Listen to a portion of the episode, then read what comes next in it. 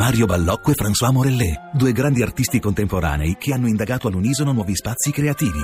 Sguardi paralleli, la nuova mostra di Fondazione Raghianti, a Lucca fino al 26 giugno. Info su www.fondazioneraghianti.it. Come giudica eh, la posizione eh, sempre più bassa dell'Italia all'interno di questa classifica? Per lei il problema della criminalità, immagino, sia il principale da affrontare. Eh, certo, ma guarda, nell'Italia dei, dei paradossi eh, la notizia è verificata perché non vorrei che una notizia 2.0 per cui la dobbiamo verificare e poi magari la lanciamo ugualmente perché in Italia adesso funziona così perché spariamo anche le, le, le, le fesserie e, poi nemmeno li correggiamo. Dico tanto per tornare a una notizia, a una notizia di ieri. Battute a parte ovviamente eh, io lo continuo a ripetere da sempre problema in Italia è degli editori politicizzati, che l'informazione in Italia è tutta in mano alla, alla politica di destra, di centro e di sinistra e ovviamente non c'è quella libertà di informazione, quella libertà di espressione. Come del resto in Italia può convivere benissimo l'articolo 21 della Costituzione, colgo l'occasione per salutare l'amico Giulietti, e convivere anche con l'ordine dei giornalisti eh, perché bisogna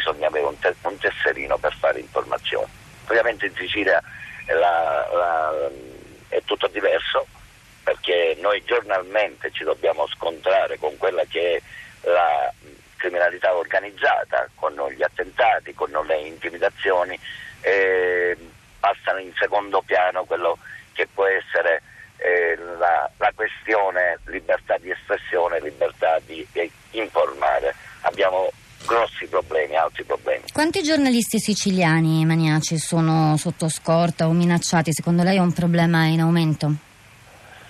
Certo, anche perché da questo punto di vista credo che il governo, lo Stato non, non se ne occupi tantissimo come non, non, occupi, non si occupa di quello che è veramente la lotta contro le mafie.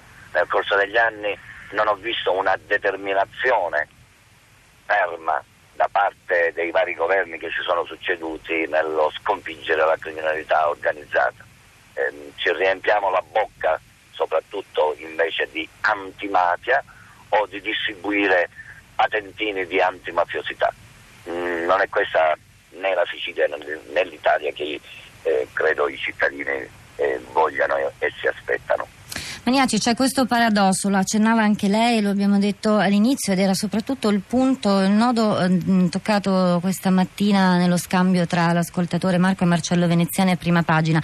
Insomma, se siamo in fondo alla classifica è perché qualcuno denuncia, perché delle situazioni vengono allo scoperto. Se qualcuno denuncia non dovrebbe esserci questa opacità, dovrebbe, dovrebbe, essere un indicatore invece di una maggiore attenzione alla, ai problemi e dunque in qualche modo alla libertà di espressione. Come lo spiega Magnaci questo paradosso?